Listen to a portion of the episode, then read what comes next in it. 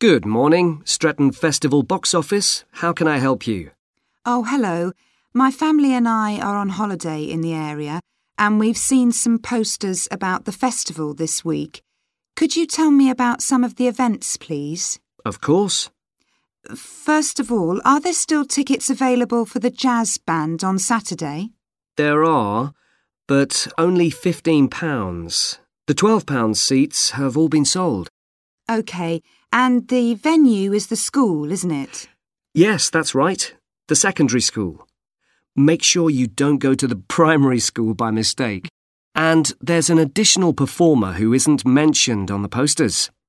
Carolyn Hart is going to play with the band. Oh, I think I've heard her on the radio. Doesn't she play the oboe or flutes or something? Yes, the flute. She usually plays with symphony orchestras, and apparently this is her first time with a jazz band. Well, I'd certainly like to hear her. Then the next thing I want to ask about is the duck races. I saw a poster beside a river. What are they exactly? Well, you buy a yellow plastic duck, or as many as you like. They're a pound each. And you write your name on each one. There'll be several races, depending on the number of ducks taking part. And John Stevens, a champion swimmer who lives locally, is going to start the races. All the ducks will be launched into the river at the back of the cinema. Then they'll float along the river for 500 metres as far as the railway bridge. And are there any prizes? Yes.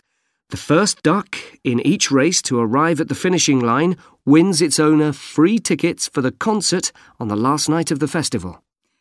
You said you can buy a duck. I'm sure my children will both want one. They're on sale at a stall in the market. You can't miss it. It's got an enormous sign showing a couple of ducks. OK, I'll go there this afternoon. I remember walking past there yesterday. Now, could you tell me something about the flower show, please? Well, admission is free, and the show is being held in Bythwaite Hall. Sorry, how do you spell that? B Y T H W A I T E. Bythwaite.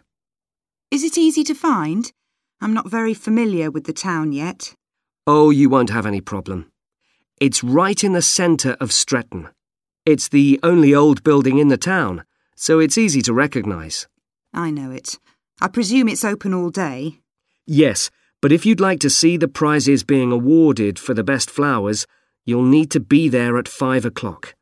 The prizes are being given by a famous actor, Kevin Shapless. He lives nearby and gets involved in a lot of community events. Gosh, I've seen him on TV. I'll definitely go to the prize giving. Right.